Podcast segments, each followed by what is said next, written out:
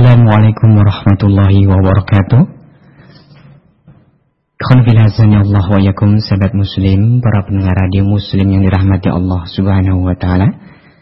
Alhamdulillah di pagi hari ini kita dapat berjumpa kembali Untuk dapat menyimak dan mengikuti kajian live Yang langsung kami siarkan dari studio radio muslim Yogyakarta.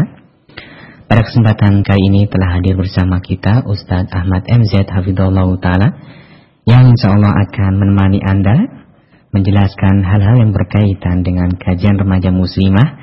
Pada saat ini akan melanjutkan kajian beliau yang telah lalu yaitu gerbang menuju pernikahan bagi seorang muslimah. Khotaliman rahimani wa berkaitan dengan beliau telah hadir di studio. Marilah kita sapa terlebih dahulu Ustaz yang ada di studio bersama kami. Assalamualaikum Ustaz. Waalaikumsalam warahmatullahi wabarakatuh. Ya baiklah Hanuflahazan ya Allah wa yakum Kami yang bertugas Adnan Harelit mengucapkan selamat mengikuti dan menyimak kajian bersama Ustaz Ahmad MZ Hafid Fidullah Utara Tafadal Ustaz. Bismillahirrahmanirrahim. Assalamualaikum warahmatullahi wabarakatuh. Alhamdulillah Wassalatu wassalamu ala rasulillah Wa ala alihi wa sahbihi wa mawalah Wa la hawla wa la quwata illa billah. Amma ba'd saudari-saudariku eh, remaja muslimah khususnya yang saya cintai dan saya hormati dan kaum muslimin ikhwah wal akhwat bapak-bapak ibu-ibu kaum muslimin dan muslimat yang saya cintai dan saya hormati secara umum. Kita bersyukur kepada Allah Subhanahu wa taala. Pagi yang uh, gerimis ini di Jogja ya, di studio kami. Uh, kita masih berjumpa kembali dalam rangka belajar bersama-sama membaca kitab Ayyatuhal muslimah hakadha yuridukillahu wa rasuluhu an takuni terkhusus bagi saudari-saudariku remaja muslimah yang ingin menjadi seorang muslimah sejati, mari kita bersama-sama lanjutkan kembali. Pada kesempatan pagi hari ini, kita sudah uh, memasuki gerbang. Kalau kemarin hendak, ya, sekarang kita sudah memasuki gerbang pernikahan. Meskipun sebagian mungkin pendengar belum menikah misalnya, tetapi dari sisi ilmu Kemarin sudah kita sebutkan beberapa persiapan yang mesti dilakukan oleh seorang uh, muslimah khususnya untuk memasuki gerbang pernikahan. Nah, bayangkan ya saat ini kita sudah memasuki gerbang pernikahan. Di sini ada satu bab yang dibuat oleh penulis ma'a zaujiki beserta atau bersama sang suami. Ayyatuhal muslimatul fadilah, saudariku muslimah yang mulia. Qad ja'ala Allah Ta'ala lizzawjil muslimi huquqan katsiratan wa 'azimatan 'ala zawjatihi. Allah Subhanahu wa taala menjadikan seorang suami muslim mempunyai hak yang sangat banyak dan besar atas istri. Mengapa lima lahu minal yadi tula fil fadli wal ihsani ilaiha. Karena seorang suami mempunyai kewajiban, mempunyai tugas yang berat yaitu memberikan uh, rezeki, memberikan kebaikan, bimbingan dan perlindungan kepada isang istri. Sawaan bin nafaqati atau bil riayati atau bil himayati atau bil wad'i atau ghair dzalik baik tadi ya berupa nafkah, kemudian kepemimpinan, perlindungan, bahkan termasuk di sini disebutkan ya kebutuhan pemenuhan kebutuhan biologis atau ya, kewajiban-kewajiban dan tugas-tugas seorang suami yang sangat besar lainnya sehingga membuat dirinya mempunyai hak yang sangat besar pula atas seorang istri. Fahiya indahu biman bimanzilatil ani awil amah wa haqqus sayyidi ala haula'i kabir.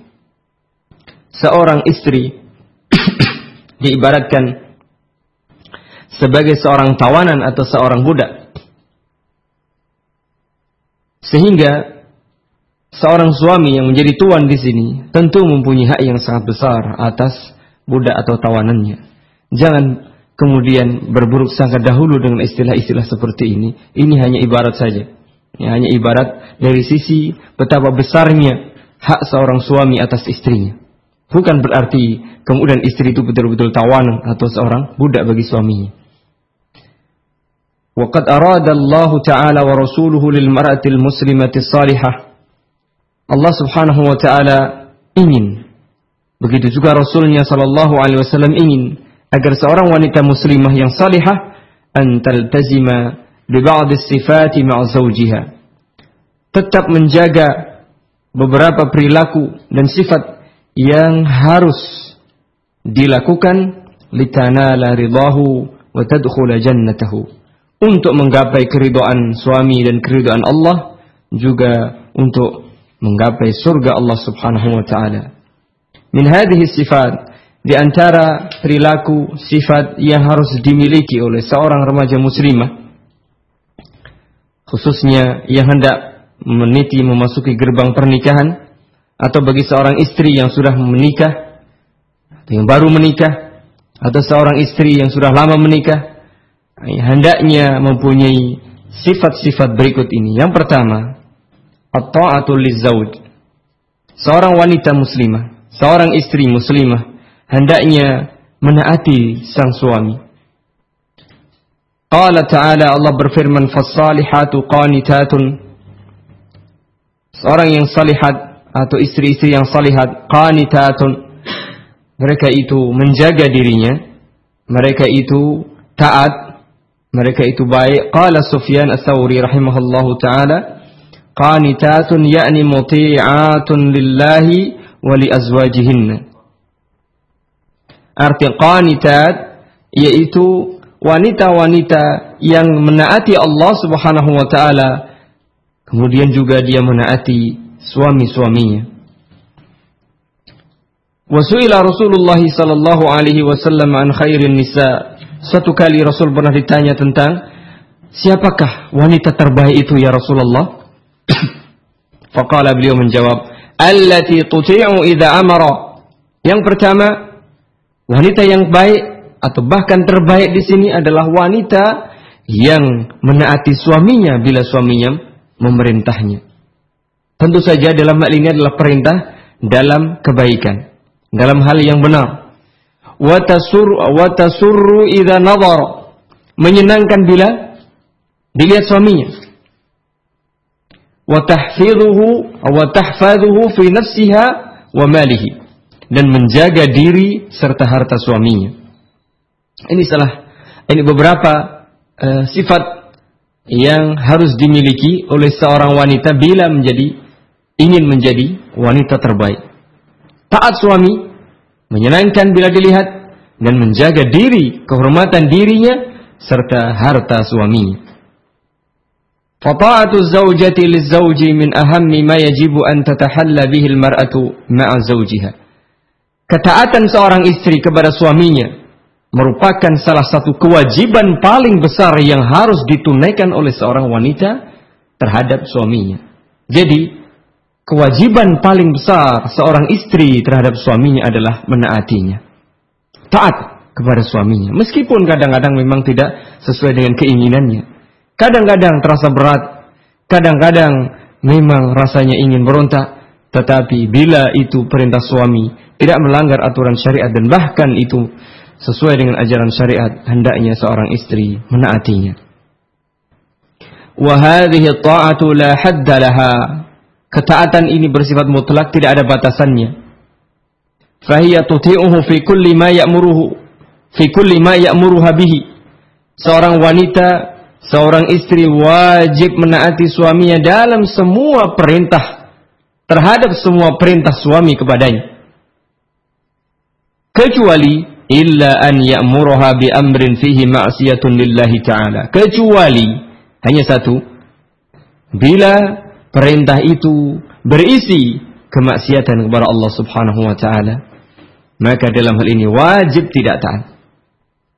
Jadi seorang istri wajib menaati suaminya dalam segala perintahnya kecuali satu saja yaitu perintah bermaksiat kepada Allah Subhanahu wa taala. Fahina idzin la tajibu 'alaiha ta'atuhu fi hadzal amr.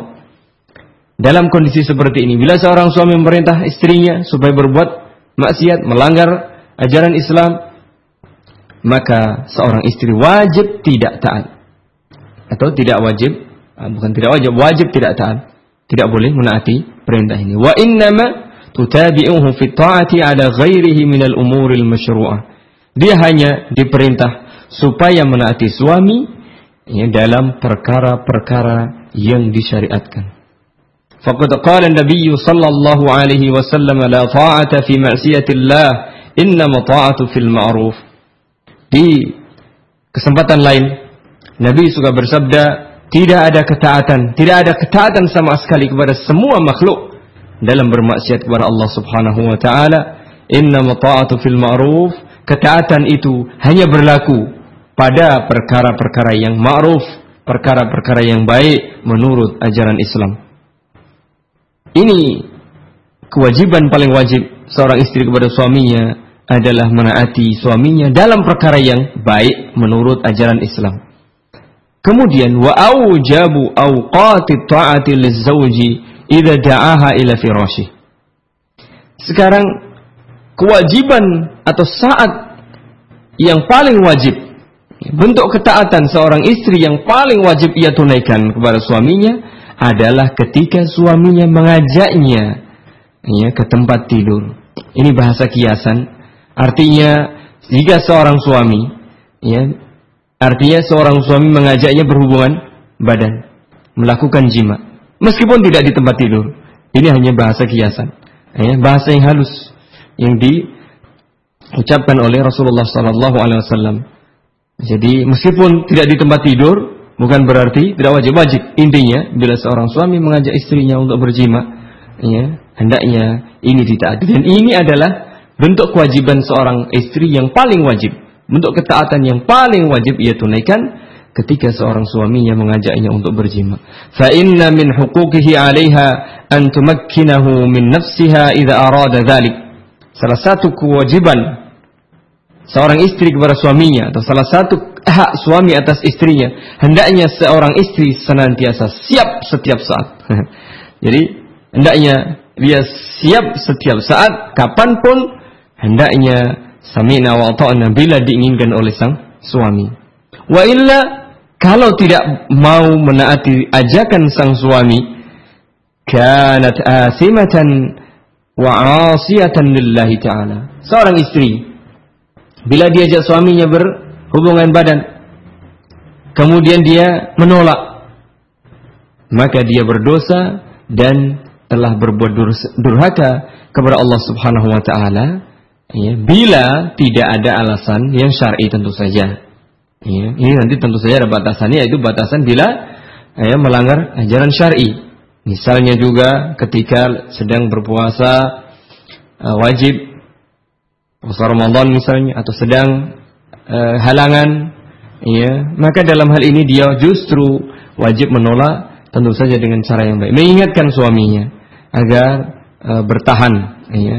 Jangan melakukan serangan jadi sesekali jadi uh, pemain bertahan. Ya, jangan jangan apa jadi penyerang terus. Iya, seorang suami juga harus tahu diri. Jangan menjadi seorang penyerang terus. Sesekali kita harus jadi pemain yang all round. Artinya bisa jadi penyerang, kadang-kadang jadi gelandang, ya, sayap kiri, sayap kanan, pemain tengah, ya, bisa jadi uh, pemain bertahan, back, dan bahkan juga kadang-kadang sebagai kiper. Jangan perlakukan istri sebagai penjaga gawang terus, harus siap ditembak, ya, jangan. Tetapi hendaknya suami juga kadang-kadang menjadi back, tidak harus selalu uh, menyerang. Ini penting sekali. Ada saat-saat tertentu. Ingatkan sang suami ya untuk bertahan. Waqad qala Nabi sallallahu alaihi wasallam idza da'a ar-rajulu imra'atahu ila firashihi jika seorang istri eh, afan jika seorang suami mengajak suaminya eh, mengajak istrinya ke tempat tidurnya. Ini sekali lagi bahasa kiasan bukan mengajak ke tempat tidur ayo bobo artinya tidur saja kemudian ngorok bukan ini yang dimaksud adalah mengajak melakukan jima atau hubungan badan, fa'abat, kemudian istrinya itu menolak tentu saja tanpa ada alasan syar'i tadi. Ya, tidak ada alasan syar'i, artinya dia sebenarnya sehat, dia lagi tidak berhalangan, tidak ada pekerjaan yang tidak bisa ditinggalkan, dan tidak ada alasan sama sekali, hanya mungkin lagi nggak mood atau lagi marah, lagi nggak stres, nggak suka, tidak boleh. Ya. Dia menolak. Fabata ghadbana 'alaiha. Kemudian sang suami ini semalaman dalam keadaan murka dan marah kepadanya, gerundel, sakit hati, la'anathal malaikatu hatta tusbiha Para malaikat akan melaknat wanita tadi sampai pagi hari. Waliyadzubillah. Jadi kalau ingin diridhoi oleh sang suami, ingin didoakan kebaikan, tidak dilaknat oleh para malaikat, jadilah istri yang uh, taat kepada suami. Jangan pedulikan, waduh ini musim dingin. Ya, kalau begitu terus waduh dingin, apa namanya mandinya. Ini subhanallah, ini ini ibadah. Dan ini perlu kesabaran. Berhubungan badan itu ibadah. Bila dilakukan dengan ikhlas dalam rangka melaksanakan perintah Allah, menaati suaminya, ini berpahala. Sudah enak berpahala lagi. Meskipun sekali lagi sesuatu yang enak semakin tinggi ke kelezatan dan kenikmatan itu mesti dibarengi dengan semakin banyak pula pengorbanan. Itu sudah rumus. Ya, itu sudah rumus bahasa orang Jawa jerbasuki mawabeo. Ya. Kalau kita ingin lebih enak, ya lebihlah berkorban. Jangan hanya ingin enaknya saja tapi tidak mau mandi. Wah ini tidak enak ya, oh mas. Tapi kalau begini begitu ini mandi terus, rambut saya panjang begini dan begitu, oh tidak bisa. Ya. Sementara tidak punya heater di rumah, ya. Ya sudahlah, Bismillah, insya Allah tidak masuk angin, insya Allah tidak sakit. Ya. Dan itu merupakan bentuk ya e, kenikmatan sekaligus ibadah selama diniatkan untuk bertakarrub kepada Allah Subhanahu wa taala. Jadi meskipun bagi sebagian akhwat masih belum punya suami, jadikanlah ini sebagai uh, pelajaran, sebagai persiapkan uh, persiapan diri. Besok kalau sudah menjadi seorang istri, siapkan diri. Oleh karena itu penting juga di sini uh, di samping keilmuan, pemahaman, kesadaran, juga berbagai macam mohon termasuk juga dalam ini adalah menjaga kesehatan. Ini penting. Di sini juga ada isyarat ya bahwa seorang istri harus usahakan selalu sehat. Artinya sehat badannya. Coba kalau kita sakit-sakitan, sementara sang suami pengennya jadi penyerang terus, ya, kita jelas tidak siap. Ya. Ini penting. Termasuk juga hendaknya seorang istri senantiasa berpenampilan yang menarik. Berpenampilan menarik tidak harus dengan biaya mahal.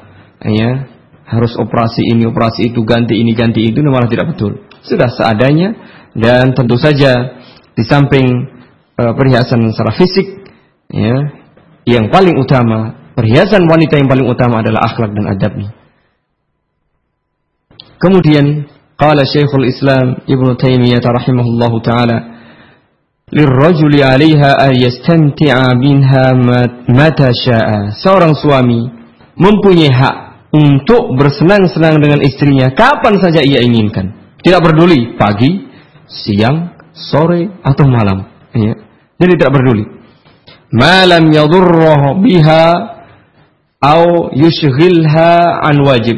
Selama tidak membahayakan sang istri atau mengganggu istri dari uh, kewajibannya. Yang lebih wajib. Fajibu alaihi an tumakkinahu kadzalik. Maka dalam hal ini ia hendaknya siap sedia untuk memberikan servis kepada sang suami dengan sebaik-baiknya. Tentu saja dengan catatan tadi ya tidak melanggar ya e, perintah Allah tidak juga e, menyebutkan se, apa namanya melalaikan istri dari kewajiban atau membahayakan diri seorang istri. Ini yang pertama. Jadi intinya secara umum seorang istri wajib menaati suaminya dalam segala hal selama bukan perkara maksiat kepada Allah, tentu saja maksiat kepada Rasulnya dan dalam inilah seluruh ajaran agama Islam. Kemudian selama juga tidak berlebihan artinya uh, tidak mengganggu, tidak membahayakan dirinya, ya. tidak juga mengganggu dan melalaikan dari kewajibannya, maka dalam hal ini dia wajib menaati. Tentu saja semua nanti kembali kepada firman Allah Subhanahu wa taala, "Fattaqullaha mastata'tum." Ya, seorang istri juga berkewajiban secara maksimal untuk menaati sang suami. Tentu saja masing-masing berbeda.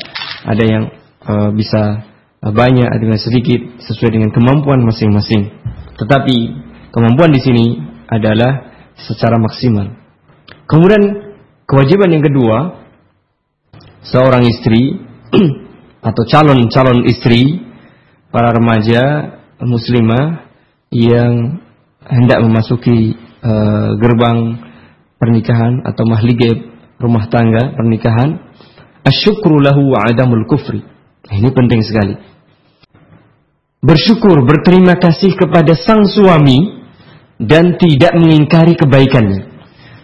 Fa huwa qaimun alayki wa ala bil ma'ruf. Seorang suami itu sebagai penopang ya sebagai orang yang memberikan uh, segalanya kepada seorang istri dan kepada anak-anaknya. Artinya dia sebagai sandaran uh, sebagai pelindung, ya, sebagai orang yang dijadikan uh, sandaran begitu.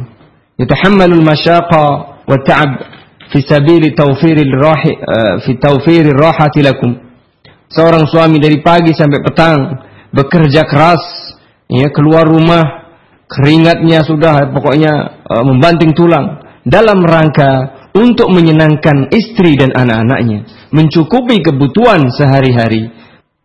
Yatahammalul makhatir fi sabili himayatikum min kulli syarin aw Bahkan kadang-kadang harus menghadapi bermacam bahaya, mengancam dirinya, tapi dia rela demi menjaga keselamatan, kesejahteraan dan ketentraman anak dan istrinya. Luar biasa. Seorang suami demikian. Hendaknya demikian seorang suami. Dia kerja keras, gigih, semangat untuk bekerja keras, ya, berusaha melindungi anak dan istrinya dalam segala hal, dari segala kejahatan, dari segala macam bahaya. Itu tugas seorang suami, ya, tugas seorang suami.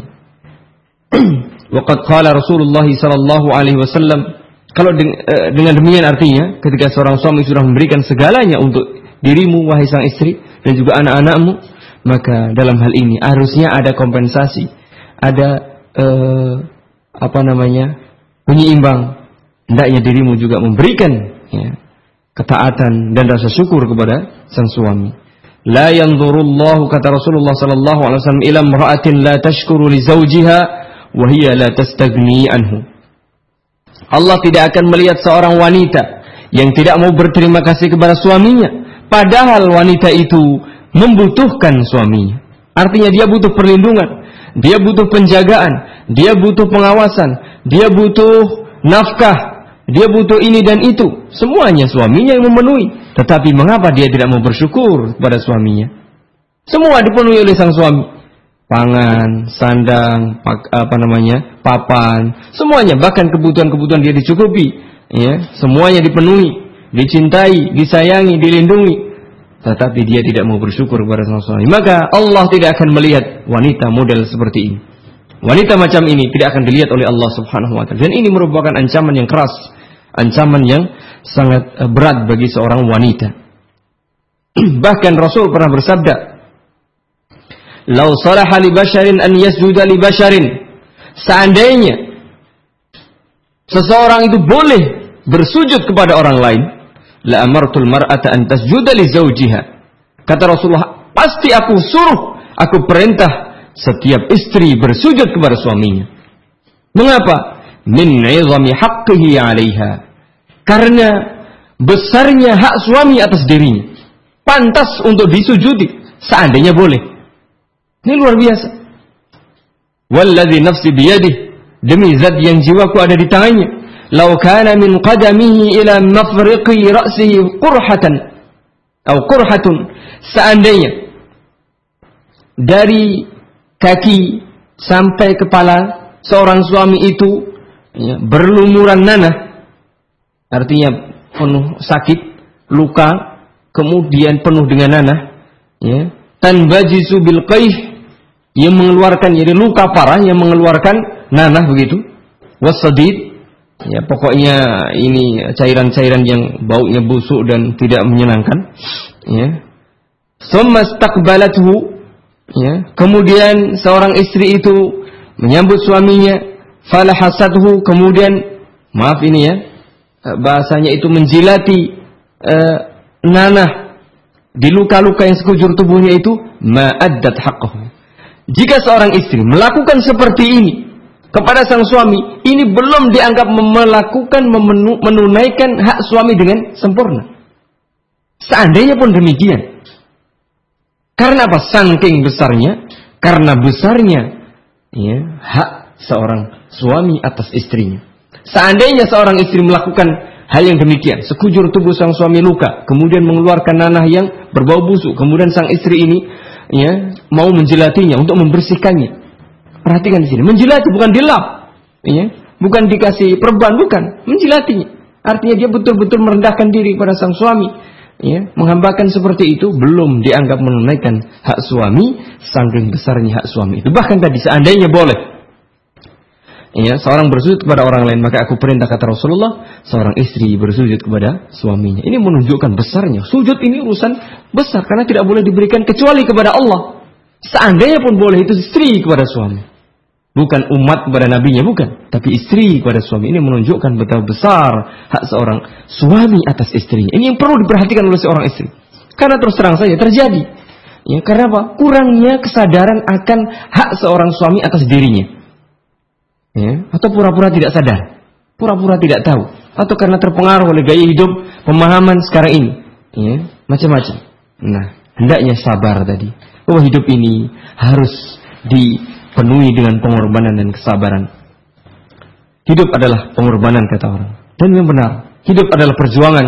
Kalau perjuangan mesti harus ada pengorbanan. Kalau ada pengorbanan mesti harus diimbangi dengan kesabaran. Itu sudah rumus untuk menggapai surga Allah Subhanahu wa taala harus diimbangi dengan berjuang, berkorban dan bersabar. Termasuk di antaranya adalah kesabaran seorang istri, ya, pengorbanan seorang istri dan perjuangan seorang istri ya untuk mencapai keriduan suami dan mencari keridhaan dan jannah atau surga Allah Subhanahu wa taala. Kemudian wasyukru la yakunu bi mujarradil qawli bil lisan. Syukur di sini bukan sekedar makasih ya, ya atau thanks ya atau jazakallahu khairan, bukan sekedar itu. Ya, aduh makasih banget ya Mas, ya Bang, ya, ya Bi, ya. Wah, dan ini bukan sekedar ucapan begitu. Besok lagi ya, aduh ini minta lagi. Ya. Jadi bukan sekedar ungkapan syukur ucapan semata-mata ya dengan lisannya. Dengan kata-kata manisnya. Tetapi bal wa bit taati wa bil qiyami ala umurihi ala ahsani wajhi. Syukur yang jelas nyata dan syukur yang jujur itu mesti dibuktikan diwujudkan dengan sebuah tindakan. Artinya apa? Seorang istri yang bersyukur mesti istri yang taat pada suami. Kalau istri nggak taat mesti nggak bersyukur. Ya. meskipun mulutnya setiap hari ber, mengucapkan thanks, terima kasih, jazakallahu khairan, ya. Tetapi hendaknya dibuktikan dengan ketaatan kepada suaminya dan melaksanakan tugas-tugas dan kewajiban-kewajiban yang lain dengan sebaik-baiknya ala ahsani wajah. Dengan sebaik-baiknya, bukan asal-asalan. Sekedar masak, ah yang penting kan masak. Sekedar nyapu, sekedar beres-beres, sekedar nyuci. Yang penting kan sudah melakukan kewajiban, bukan begitu. Ini kelihatan tidak berterima kasih. Kalau orang bersyukur, berterima kasih dengan benar, mesti berusaha untuk membalas kebaikan itu dengan sebaik-baiknya. Di antaranya dengan bukti, kalau nyuci yang bersih, nyetrika yang rapi, masa seenaknya se maksimal mungkin, ya, mencari resep yang paling hebat, ya, meskipun hasilnya mungkin tidak seperti itu, tidak masalah. Yang penting kan niatnya. Niatnya. Fattakullah mastata'tum tadi. Ya, yang penting niatnya. Famata kunti lahu amatan. Jika kau engkau wahai sang istri wahai seorang uh, wanita yang menjadi istri menjadikan dirimu perlakukan dirimu atau uh, jadikan dirimu sebagai budak bagi suami artinya jadikanlah dirimu itu seakan-akan sebagai budak. Artinya apa? Sami nawatonya sudah manut saja. Lakukan sebaik-baiknya kepada majikan ini para suami. Karena laki abdan. Pasti suamimu juga akan memperlakukan dirinya sebagai hamba bagi dirimu. Artinya apa? Kalau seorang istri itu mau baik sama suaminya, taat, berterima kasih, kemudian menjaga dirinya, menjaga hartanya, pokoknya berbuat sebaik-baiknya, pasti suami yang baik, suami itu juga mesti, subhanallah, akan menghargai ketaatan, kesetiaan, kebaikan istrinya. Justru dia juga akan menjadi hamba bagi dirimu. Seringkali sang istri ini kurang kurang cerdas, bahasa saya atau kurang jeli. Ketika dia menginginkan kebaikan dari suaminya, dia malah melakukan hal-hal yang bertentangan dengan kewajibannya. Artinya misalnya dia ingin disayang, tapi dia tidak mau menyayang. Malah dia karena saya nggak disayang, saya nggak mau menyayang. Karena suami saya tidak mau mandi, saya tidak mau mandi. Bisa gitu ya.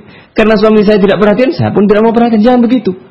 Perhatikan suami kalau ingin dapat perhatian suami. Ya. Jadilah wanita yang menarik kalau ingin suaminya juga menarik. Pasti suami akan begitu. Tapi kalau cuma beralasan saja, istri tidak mau berdandan dengan alasan, suami juga nggak mau berdandan kok. Misalnya begitu. Nah, ini akan semakin jauh. Hendaknya istri sadar. Jadilah kamu, jadilah engkau sebagai seorang budak. Pasti suami pun juga akan menjadikan budak bagi dirimu. Wa kuntilahu arban. Jika engkau menjadikan dirimu sebagai bumi, sebagai tanah yang subur, kana laka, kana laki samaan. Pasti suamimu akan menjadi langit. Artinya dia akan memberikan pengayoman, perlindungan, dan semuanya. Memberikan hujan, dan seterusnya. Ya. Jadi intinya, jangan kemudian suka menuntut. Ini yang sering kali dilakukan oleh seorang wanita. Suka menuntut hak, tapi lupa kewajibannya. Tapi lakukan kewajiban. Pasti suami yang soleh akan akan lebih memberikan haknya. Tapi ingat, Ya, kalau seorang istri sudah berani mencoba-coba balelo, biasanya suami juga tahu. Dia tahu dia tahu biasanya punya firasat. Ah, ini sorry, eh, kamu seperti ini ya saya cari yang lain saja, ya kan? Banyak wanita yang lebih baik daripada kamu, kan begitu. Karena apa? Biasanya balelo, kurang bersyukur, ya tidak taat. Ya sudah untuk apa lagi kalau seperti itu? Ya, cari yang lain saja, kan begitu. Jadi hati-hati, hati-hati indahnya. Jadikan dirimu jangan menuntut tapi lakukan kewajiban. Apa yang sudah kamu lakukan, jangan kemudian eh, eh, meminta. Nah. Jadi hendaknya menjadi apa yang sudah kita berikan, jangan apa yang sudah kita minta. Fahrisi dauman ala an tashkuri. Kalau begitu, hendaknya engkau wahai sang istri senantiasa bersyukur kepada sang suami, selalu dan selalu. Jangan bersyukurnya waktu diberi saja, ketika lagi suaminya nggak memberi karena memang nggak punya, jangan kemudian tidak bersyukur, tetap bersyukur. Meskipun tidak punya, suami masih setia, suami masih memberikan yang lain, kehangatan, kasih sayang, kemesraan. Meskipun tidak dikasih duit yang banyak, karena memang usahanya lagi seret atau mungkin lagi tidak punya duit dan seterusnya, tetap ya bersyukur. Ya. Meskipun tidak bisa makan enak, alhamdulillah masih bisa makan. Ya. Atau yang lain tidak punya semuanya, alhamdulillah nanti masih punya suami, ya, masih punya suami. Itu suaminya sudah meninggal, ya, itu belum punya suami misalnya, itu dicerai, masya Allah. Ya. Jadi bersyukurlah masih punya suami. Jadi bersyukur kepada sang suami. Alhamdulillah dia tidak meninggalkan saya, meskipun ternyata sebenarnya masih ada yang lebih cantik dari saya, iya kan? Jadi seperti itu. Hendaknya bersyukur kepada sang suami.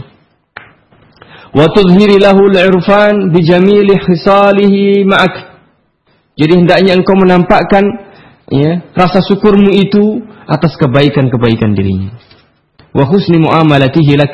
Hendaknya juga kamu bersyukur atas ya perlakuan baik dia kepadamu. Wa tamami hirsihi alaik juga perhatiannya kepadamu. Hendaknya di diungkapkan rasa syukur ini.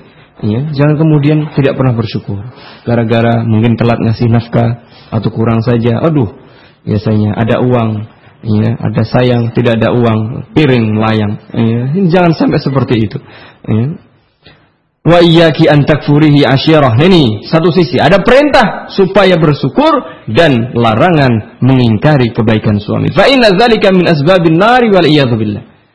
Seorang istri yang suka mengingkari kebaikan suami ini menjadi sebab dia dimasukkan ke dalam neraka. Kita berlindung kepada Allah dari hal seperti itu. Qad qala Nabi sallallahu alaihi wasallam. Nabi pernah bersabda, "Ya ma'syaran nisa, wahai para wanita, tasaddaqna Bersedekahlah kalian.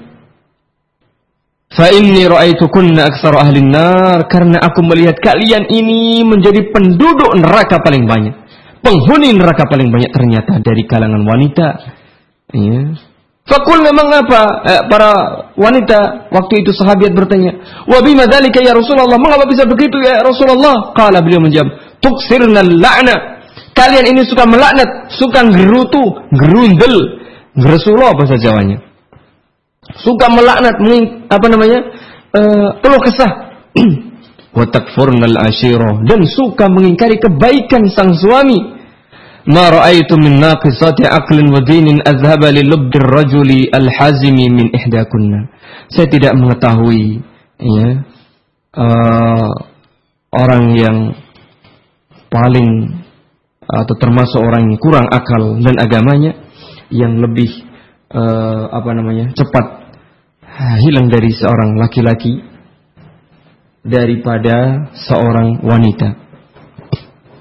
Jadi sekali lagi ini penting sekali dan ini memang watak wanita. Kalau demikian halnya, ini menjadi salah satu watak e, nalu apa namanya watak wanita secara umum. Ya ini apa? Suka berkeluh kesah, mengeluh, mengerutu dan suka mengingkari kebaikan suami. Ini tolong perhatikan. Ketika kita mengetahui kejelekan seperti ini bukan untuk kita lakukan, bukan untuk kemudian kita legitimasi. Loh, ini kan sudah memang diciptakan Allah buat seorang wanita memang suka berkeluh kesah dan suka mengingkari suami. Jadi ya kita biarkan saja. Oh, bukan. Kita mengetahui hal ini, menyadari hal ini untuk kita tekan, untuk kita tolak, untuk kita buang semaksimal mungkin. Diganti dengan cara bersyukur dan bersabar. Takfur nalian. Ini juga, lakna ini juga karena apa? Kalau kesah, bersabar seorang istri. Menghadapi sekian uh, macam problema rumah tangga. Menghadapi mungkin ketidak uh, apa namanya baikan akhlak suami atau macam-macam. Hendaknya bersabar. Watakfur al ashiro hendaknya dia bersyukur pada sang suami. Jangan sekali-kali mengingkari kebaikan sang suami. Dan ini menjadi penyebab seorang wanita ya menjadi penghuni neraka paling banyak. Waqala alaihi salam, Nabi juga bersabda, "Iyyakunna wa kufral mun'imin." Hati-hatilah kalian wahai kaum wanita, jangan sampai kalian mengingkari orang-orang yang telah berbuat baik kepada kalian. Di antaranya adalah sang suami ini paling. Fakullah ya Rasulullah, wa ma kufrul? Wahai Rasulullah kata para sahabat, bagaimana bentuk kami mengingkari kebaikan para suami kami? Qala beliau menjawab, bisa jadi la'alla ihdakunna tatulu aimatuhun aimatuha bain abawaiha. Dulu bisa jadi kalian waktu masih gadis, ya, hidup bersama kedua orang tuanya, menjadi gadis uh, perawan tua, ya, tidak laku-laku, artinya dia hidup bersama suami, eh, bersama orang tuanya. Watan'ais artinya dia menjadi perawan tua, tidak laku-laku. Kemudian fayarzuquhu Allahu azza wa jalla zaujan. Kemudian setelah itu Allah memberi rezeki. Allah mengkaruniai seorang suami yang baik. Wa yarzuquha minhu malan wa waladan. Kemudian juga memberi harta dan anak yang menyenangkan. Fataghdabul ghadabata. Kemudian suatu kali sang istri ini marah. Namanya juga manusia. Wajar. Dan ini biasa, marah. Farahat taqul. Kemudian ketika marah tidak bisa mengendalikan diri, lupa daratan, hilang akal, kemudian dia nyeletuk secara otomatis, ma ra'aitu minhu yauman khairan qad. Wahai suami, saya belum pernah melihat kebaikan dari dirimu selama-lamanya, apa sekalipun. Padahal dia sudah mendapatkan, sudah nikah lima tahun lebih, sudah diberi selama ini pakaian, makanan, dicukupi, kasih anak juga, Masya Allah.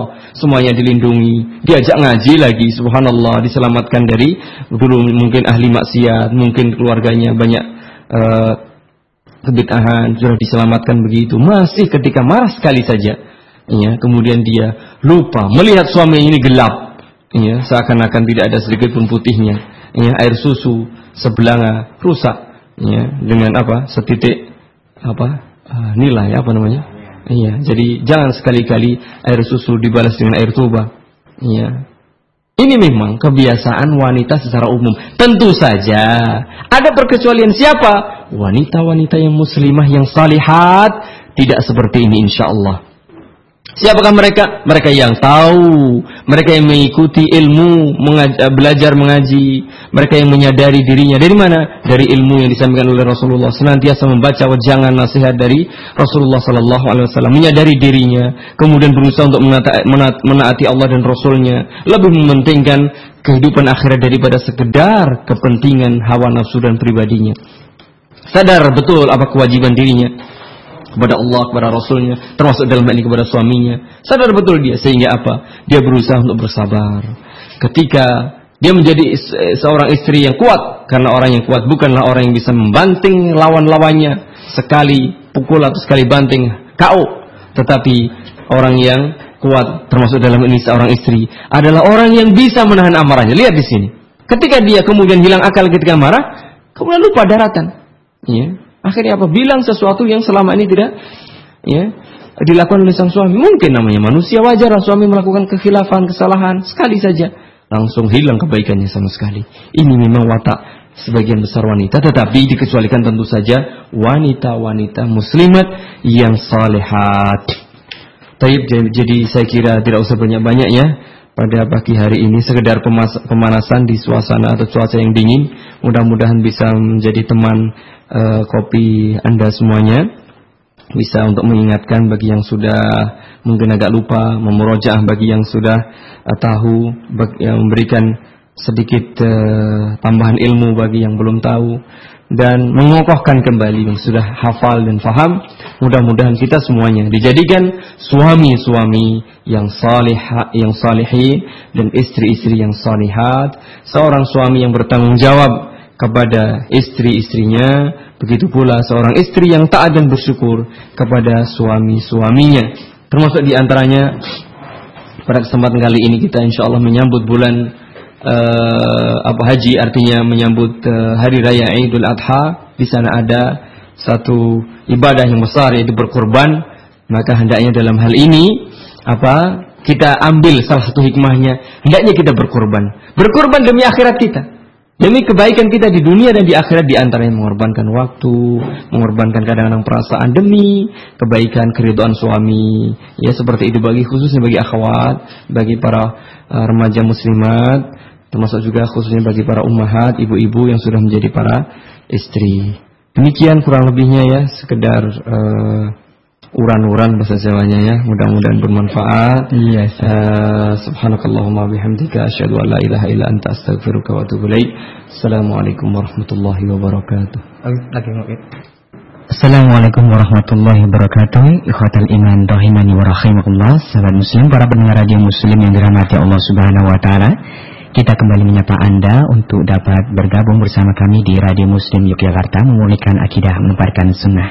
Insya Allah telah ada beberapa pertanyaan yang masuk ke studio Radio Muslim akan kami bacakan dan insya Allah akan dijawab oleh Ustadz Ahmad Anzat Hafidullah Ta'ala.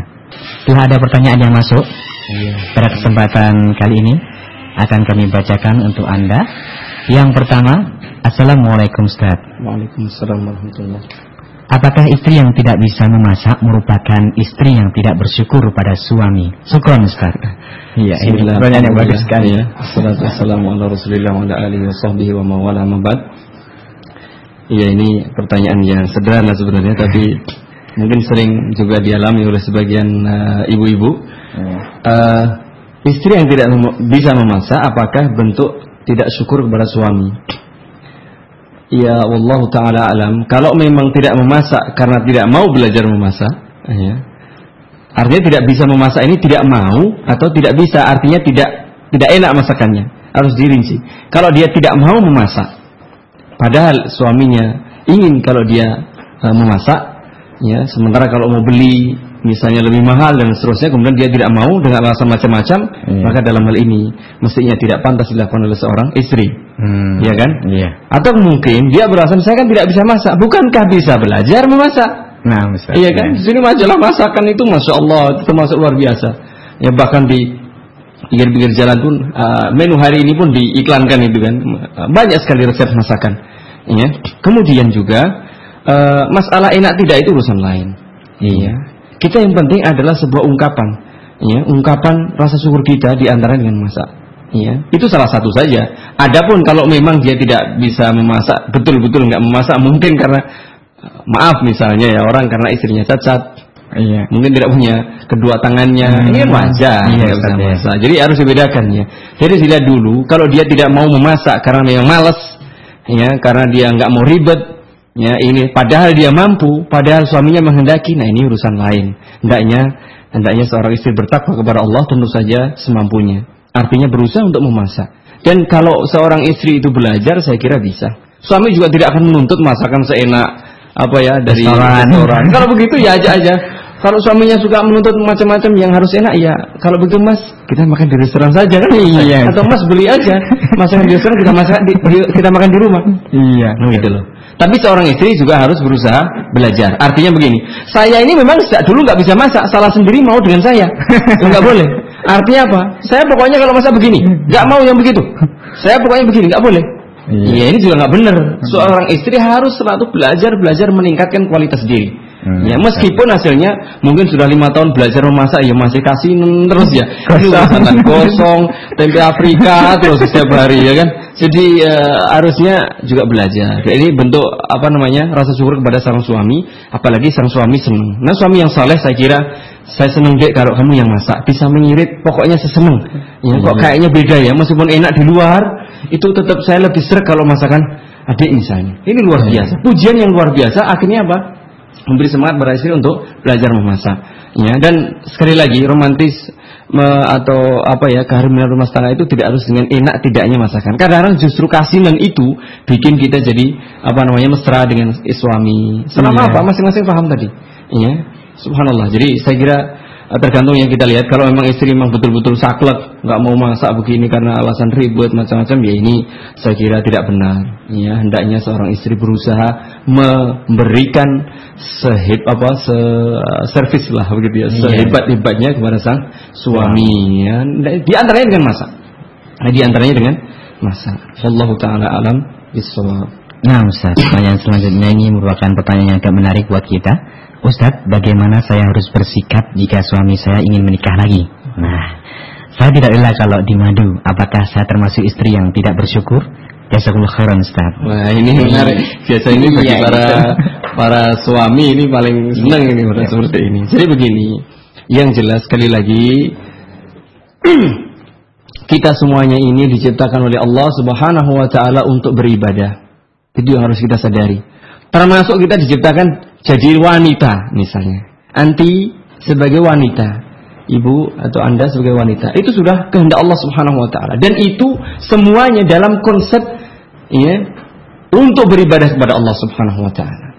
Termasuk Allah menurunkan ajaran-ajarannya. Sebagai seorang istri harus begini tempatnya di rumah ya hanya di ruang domestik sementara suami harus di luar di ruang publik. Itu juga sudah ketentuan Allah Subhanahu wa taala. Harus diterima termasuk sang suami boleh. Nah ini masalahnya. Boleh menikah lebih dari satu. Ini juga harus diterima. Kalau kita tidak menerima artinya kita tidak menerima hukum Allah. Iya. kan begitu? Iya. ya terserah monggo kerso. Kan begitu ya? Iya. ya kan? Kalau ingin, suaminya ingin menikah lagi dan itu insya Allah dengan alasan-alasan yang memang dibenarkan oleh syariat artinya dia menikah betul menikah untuk beribadah kepada Allah ya untuk ini dan itu ya untuk mencari apa namanya uh, menjaga diri untuk mencari anak misalnya. Ya hendaknya kita sabar. Tadi saya katakan di awal hidup ini perjuangan ya ukti ya bu ya mbak ya saudaraku saudariku hidup ini perjuangan. Ya bukankah selama ini ibu dulu atau mbak dulu kan menjadi istri sang suami kan suami juga berjaga. Sudah berapa lama misalnya? Kalau kita gini aja hitung hitungannya misalnya ibu atau mbak uh, ukti ini sudah menjadi sang uh, menjadi istri suami anda sekarang sudah lima tahun. Iya. Berarti anda sudah menikmati iya perjagaan sang suami ini sudah lima tahun. Iya, Ustaz. Iya kan? Hmm. Sudah cukuplah seandainya ya suami anda sekarang ini untuk memberikan sisa dari anda ini kepada yang lain. Untuk apa kemudian tidak mau dimadu? Memangnya mau dikasih apa? Kalau tidak mau di madu, itu indah, madu itu apa? Mahal harganya sekarang. Katanya penjual madu sekarang lagi kelabakan karena harga madu mahal. Naik. Mahal. Iya, kan lagi manis. Iya. Mestinya sukalah di madu. Iya, dan itu butuh kesabaran. Itulah seorang istri yang bersyukur. Alhamdulillah istri saya, suami saya sudah beri saya rumah, sudah memberikan saya bimbingan sehingga saya bisa ngaji, sehingga saya bisa beribadah dengan baik, memberi saya dengan izin Allah tentu saja, memberi semuanya Allah ini. Artinya lewat suami itu, anak-anak yang uh, laki perempuan misalnya ya, yang manis-manis yang menyenangkan. Subhanallah. Bukankah ketika suami ingin menikah lagi itu menunjukkan bahwa suami Anda laku? Bersyukurlah. Oh, berarti suami saya ganteng, ya. suami saya laku. Bersyukurlah. Wah, iya, hebat gitu ya. Saya punya suami hebat. Iya. Bersyukur. Ya. Hmm. Saya kemudian bisa menyenangkan hmm. saudari saya hmm. karena bisa disenangkan oleh suami saya. Hendaknya bersyukur begitu. Jadi coba begitu. Jangan dilihat dari sisi enggak enaknya aja. Hmm. Bukankah selama ini misalnya lima tahun sekian tahun sudah bersama Anda terus, ya kan? Kalau sesekali nanti ganti sehari di sini, sehari di sana kan sudah sudah uh, pernah seharian terus apa artinya selama satu bulan misalnya tidak pernah ke mana-mana misalnya jadi bersyukur intinya sekali lagi bersyukur la in syakartum la azidannakum bersyukurlah nanti insya Allah kekhawatiran-kekhawatiran bayangan-bayangan itu akan sirna ketika anda bersyukur di awal bersabar karena itu uh, ajaran Allah Artinya apa? Kalau memang suami menikah resmi dan baik-baik, niatnya betul-betul ibadah, ya itu kan baik. Itu ibadah. Masa suami mau beribadah dihalangi? Iya kan? Iya. Kemudian hendaknya bersyukur selama ini sudah diberi suami.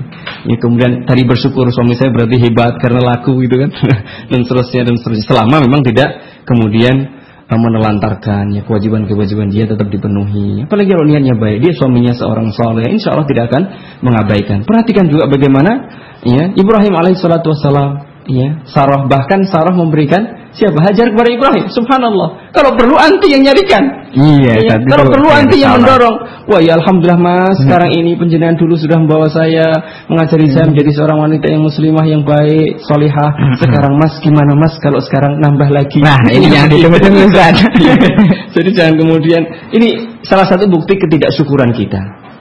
Memang karena saya laki-laki ngomongnya mesti seperti itu mungkin ini subjektif. Wah itu kan Ustadz ngomongnya begitu karena laki-laki tidak tahu perasaan seorang wanita. Oh iya karena saya iya. bukan laki-laki. Iya karena saya bukan perempuan. Iya. iya sehingga tidak tahu tidak merasakan. Tetapi maksud saya bahwasanya memang begitulah. Ini sunatullah artinya hukum Allah dan pasti baik. Ya pasti baik itu harus kita khusnudan kepada Allah. Ya khusnudan kepada Islam. Dan kalau nanti antum bersyukur, bersabar, insya Allah diberi yang lebih baik. Itu yang jelas. Jadi kemudian jangan di, oh, nanti kalau begini begitu loh. Ini berarti menentang dulu. Ini bukti ketidaksyukuran kita kepada sang suami. Mudah-mudahan Allah Subhanahu wa taala membuka hati, hati anti ya, supaya bisa menerima ajaran Islam ini, menerima kenyataan ini. Insya Allah, madu itu rasanya manis. Ya, madu itu tidak pahit insya Allah. Kecuali memang ada madu pahit satu dua. Tapi bagi yang sakit, Madu pahit itu hanya dikonsumsi biasanya orang-orang yang kena diabetes. Ya, berarti orang sakit. Kalau anti tidak sakit, artinya hati anti sehat, hmm. salimah, e, salihah, hmm. insya Allah akan merasakan madu manis, ini ya. tetap manis. Mudah-mudahan Allah Subhanahu wa taala memberikan kemudahan kepada kita semuanya untuk menjadi laki-laki maupun uh, istri wanita yang bersyukur dan menerima, bersabar menerima ajaran Allah Subhanahu wa taala. Allah taala alam Jazakallah khair Ustaz. Nanti pertanyaan selanjutnya.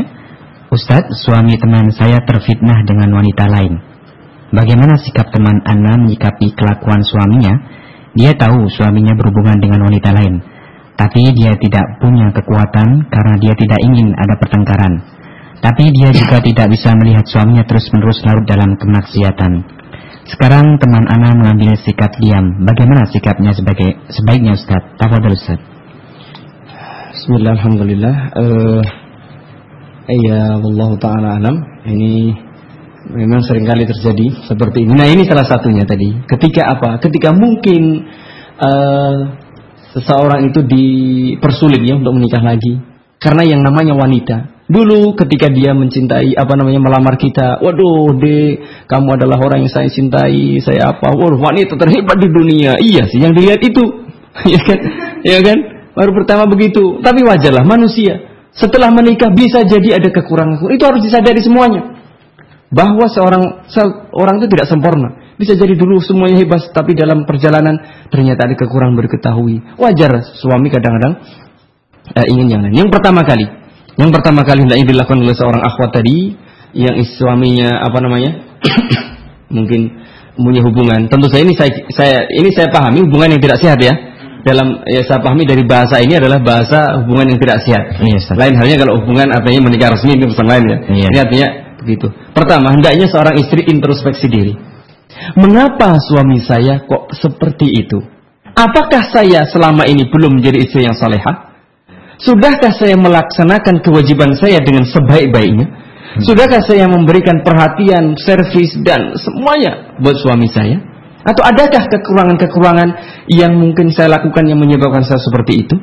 Nah ini pertama kali. Jadi eh, ini penting ya, salah satu konsep. Ketika mengalami satu kejadian apa saja, hendaknya seseorang introspeksi diri. Ini ada satu kasus yang ini bisa kita petik dari Rasulullah SAW. Suatu saat Rasulullah pernah berjanji dengan Jibril, melakukan perjanjian akan bertemu pada hari ini, gitu ya. Tapi suatu hari yang ditentukan itu pada hari yang telah disepakati Jibril mau mendatangi Nabi, Ditunggu-tunggu sampai tidak datang. Ya tidak datang. Kemudian Rasulullah sedih gelisah. Bahkan istri beliau tahu bahwa Wahai Rasulullah, mengapa engkau gelisah? Wahai baginda, mengapa engkau gelisah hari ini? Pokoknya gelisah sekali. Beliau menjawab, Jibril itu sudah berjanji mau bertemu saya hari ini. Dan saya yakin Jibril tidak akan menapa, apa, melanggar janjinya. Yakin tidak mungkin melanggar janjinya. Tapi mengapa sampai hari ini tidak datang? Kemudian beliau, jangan-jangan ada sesuatu yang membuat, beliau berpikir akhirnya, oh iya, Jibril tidak datang. Jangan-jangan ada sesuatu. Kemudian beliau melihat di rumahnya. Oh ternyata di kolong, di pan beliau ada seanak ekor, eh, seekor anak anjing ternyata. Subhanallah. Jadi beliau tanggap betul. Introspeksi. Ada apa gerangan? Ketika terjadi sesuatu. Beliau langsung melihat di rumahnya, rumah beliau kemudian oh ternyata ada seekor anak anjing di situ. Oh baru sadar beliau. Kemudian uh, menyuruh orang lain supaya me mengusir seekor anak anjing tadi. Setelah diusir baru Jibril datang. Kemudian Jibril baru menjelaskan, kami tidak mau memasuki rumah yang di yang ada gambar dan anjingnya. Subhanallah.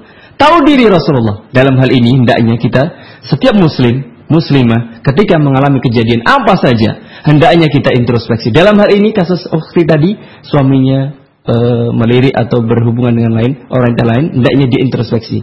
Sudahkah saya melakukan kewajiban saya sebagai istri yang salehah atau adakah saya melakukan perbuatan-perbuatan yang tidak membuat e, ridho suami saya? Yang pertama. Setelah dilihat kok ternyata ya, tidak ketemu misalnya hal-hal yang mungkin prinsip mungkin baru dilihat yang lainnya. Iya, minta langsung kalau bisa bertanya langsung ya, dari hati ke hati. Ini penting.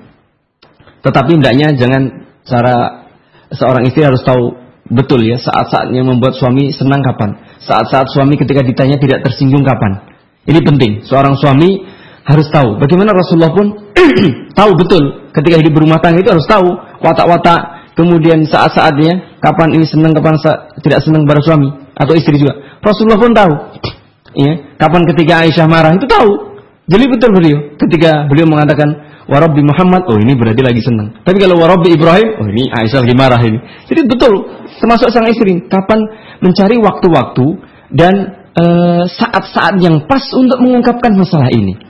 Dan harus ada keterbukaan. Jangan disimpan saja, nanti meledak. Ya, kalau meledak kemudian tidak baik ini berbahaya. Jadi harus diutarakan. Segera problem hendaknya diselesaikan. Ya, dan tentu dengan cara yang baik. Kalaupun tidak memungkinkan, ya hendaknya mencari solusi orang lain yang bisa dipercaya, bisa disegani, dihormati oleh suami ini supaya apa? Memberi nasihat kepadanya. Sampaikan ya kepada orang yang bisa memberi nasihat kepa kepadanya. Karena ini kalau betul-betul antum melihat betul ini sebuah kemaksiatan ya harus dinasihati. Tidak boleh dibiarkan. Karena ini sebuah kemaksiatan. Harus di harus di apa namanya? cegah. Ya, apalagi berkaitan dengan masalah suami uh, anti. Jangan kemudian kalau nggak mampu ya mintalah sama orang tua mungkin atau kepada hakim atau kepada siapa untuk diselesaikan ya menjadi hakim, menjadi penengah ya konsultasikan dalam hati jangan dibiarkan. Jadi saya kira demikian dan bagi sang suami eh, sang istri tentu saja mencoba untuk menasihati karena walaupun bagaimana ini penting. Tentu saja dengan cara tadi ya, cara yang pas, ungkapan yang eh, tidak apa ya menyinggung, kemudian waktu dan tempat atau suasana yang kira-kira tepat. Ya, kalau tidak ya carikan siapa yang kira-kira bisa dipercaya oleh sang suami untuk segera meninggalkan apa namanya e, perbuatan maksiatnya itu. Jangan di, jangan dibiarkan. Allah taala alam bisawab. Syukur Ustaz. Pertanyaan selanjutnya.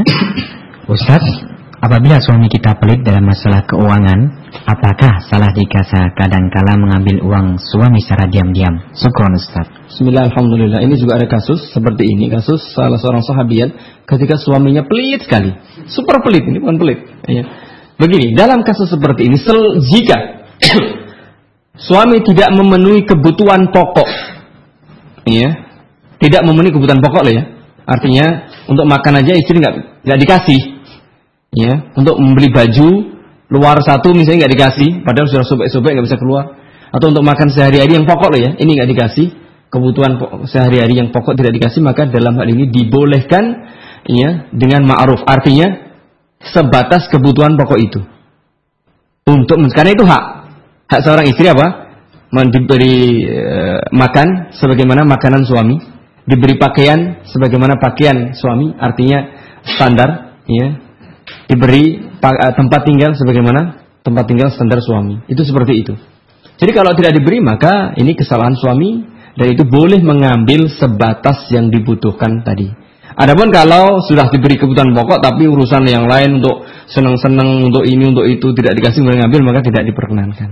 Ya, tapi ini kebutuhan pokok maka dibolehkan sekedar untuk memenuhi kebutuhan pokok itu. Saya kira demikian ini jelas.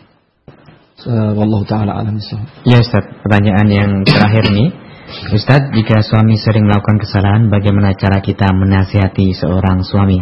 Misalnya, apabila dia sering lupa melakukan sholat berjamaah di masjid ataupun dia banyak melakukan kesalahan seperti uh, tidak mengerjakan puasa wajib di bulan Ramadan, gimana kita cara menasihatinya Ustaz? Tafadhol Ustaz. Bismillah alhamdulillah ini kesalahan berat ini, kelas berat ini kalau tidak tidak puasa Ramadan ya tidak bagi suami. Eh, makanya ini pentingnya belajar.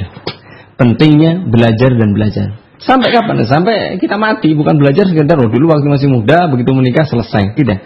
Artinya begini, uh, idealnya sih seorang suami itu yang betul-betul bisa membimbing bagi istrinya. Tapi tidak menutup kemungkinan sang istri ini lebih pintar daripada suaminya. Nah, dari sinilah ini butuh ya tugas nasihat. Seorang istri tetap menasihati suaminya. Tentu saja dengan cara yang membuat suaminya bisa bertekuk lutut gitu loh. Kan dulu bisa membuat sang uh, pemuda yang sekarang jadi suami anti bisa bertekuk lutut, mengapa sekarang tidak bisa untuk urusan bertekuk lutut untuk sholat jamaah, untuk apa? Tentu saja dengan cara jangan sampai apa merendahkan dia. Kadang-kadang suami itu memang inginnya dihormati, dihargai begitu ya. Dengan cara apa? Mungkin ya tadi ya intinya karena suami istri itu cari waktu yang tepat, cari saat-saat yang tepat. Ya. Kemudian cara penyampaian yang pas. Ya, kalau perlu dengan uh, waktu suami pulang itu kerja mungkin dandan, hmm. masak yang enak, kemudian rumah bersih, semuanya bersih. Itu kan mesti suami senang. Kalau begitu mungkin diajak makan bersama, ya. Kemudian nanti pas sholat, wah mas, loh mas ini sudah ada mas, mas sholat dulu aja ya kan begini. Iya, ya biar saya sholat diri. Macam-macam lah caranya. Jadi saya kira seorang itu harus pinter, artinya pinter merayu, pinter mencari trik yang menyenangkan, ya dengan cara begitu. Tapi kalau sudah ngotot kemudian tidak mau sholat, apalagi nggak mau sholat, wah ini urusan berat. Iya. Kalau sudah dinasihati, sudah apa, kemudian dia banggel, balelo, malah melawan macam-macam. Nah ini saya kira pilihan anti lah kalau bersabar. Kalau tidak ya minta aja ya cari suami yang lain begitu. Kalau iya. tidak mau sholat loh ya. Iya. Tapi kalau tidak mau sholat jamaah minimal masih sholat ya dinasihati dengan baik-baik. Dengan buku, dengan mendatangkan mungkin teman dia atau dengan ustaz bawa ke majelis taklim mendengarkan uh, ini misalnya apa radio muslim yeah, atau mendengarkan ceramah-ceramah di mana macam lah yeah. itu bisa jadi kadang-kadang tidak secara langsung dengan cara yang uh, seperti itu lebih bisa mengena intinya tetap nasihat disampaikan kalau tidak sampai ya orang lain lah suruh menasihati. Karena ini urusan berat. Apalagi tidak berpuasa waduh ini bahaya banget. Ini bahaya banget. Ya ini urusan-urusan berat. Ini rukun Islam saya kira tidak bisa diremehkan. Dan ini bisa masalah prinsip. Ya sekandang apa pun suami kalau tidak sholat ya maaf. Jelek. Ya. artinya bukan jelek. Artinya saya cari yang meskipun tidak seganteng uh, dia tapi dia soleh itu lebih baik. Ya, jadi harus harus berprinsip seperti itu. Ya Allah taala alam Nah Ustaz Jazakallah khairan kasiran atas segala penjelasannya pada kesempatan pagi hari ini Insya Allah kita akan berjumpa kembali di minggu depan jika tidak ada halangan yang merintangi kita Ya baiklah, Allah wa yakum, sahabat muslim, para pendengar radio muslim yang dirahmati Allah subhanahu wa ta'ala dan selanjutnya kami yang bertugas Adnan Aryalit mohon pamit untuk diri dari ruang dengar Anda. Mohon maaf atas segala kesalahan kami dalam menyajikan atau menyuguhkan kajian-kajian pada kesempatan pagi hari ini. Insya Allah kita akan berjumpa kembali di kajian ilmiah Al-Sunnah wal Jamaah di lain dan waktu kesempatan. Selanjutnya kita akhiri perjumpaan kita. Subhanallah wa bihamdika asyhadu an la ilaha illa anta astaghfiruka wa atubu. Wassalamualaikum warahmatullahi wabarakatuh.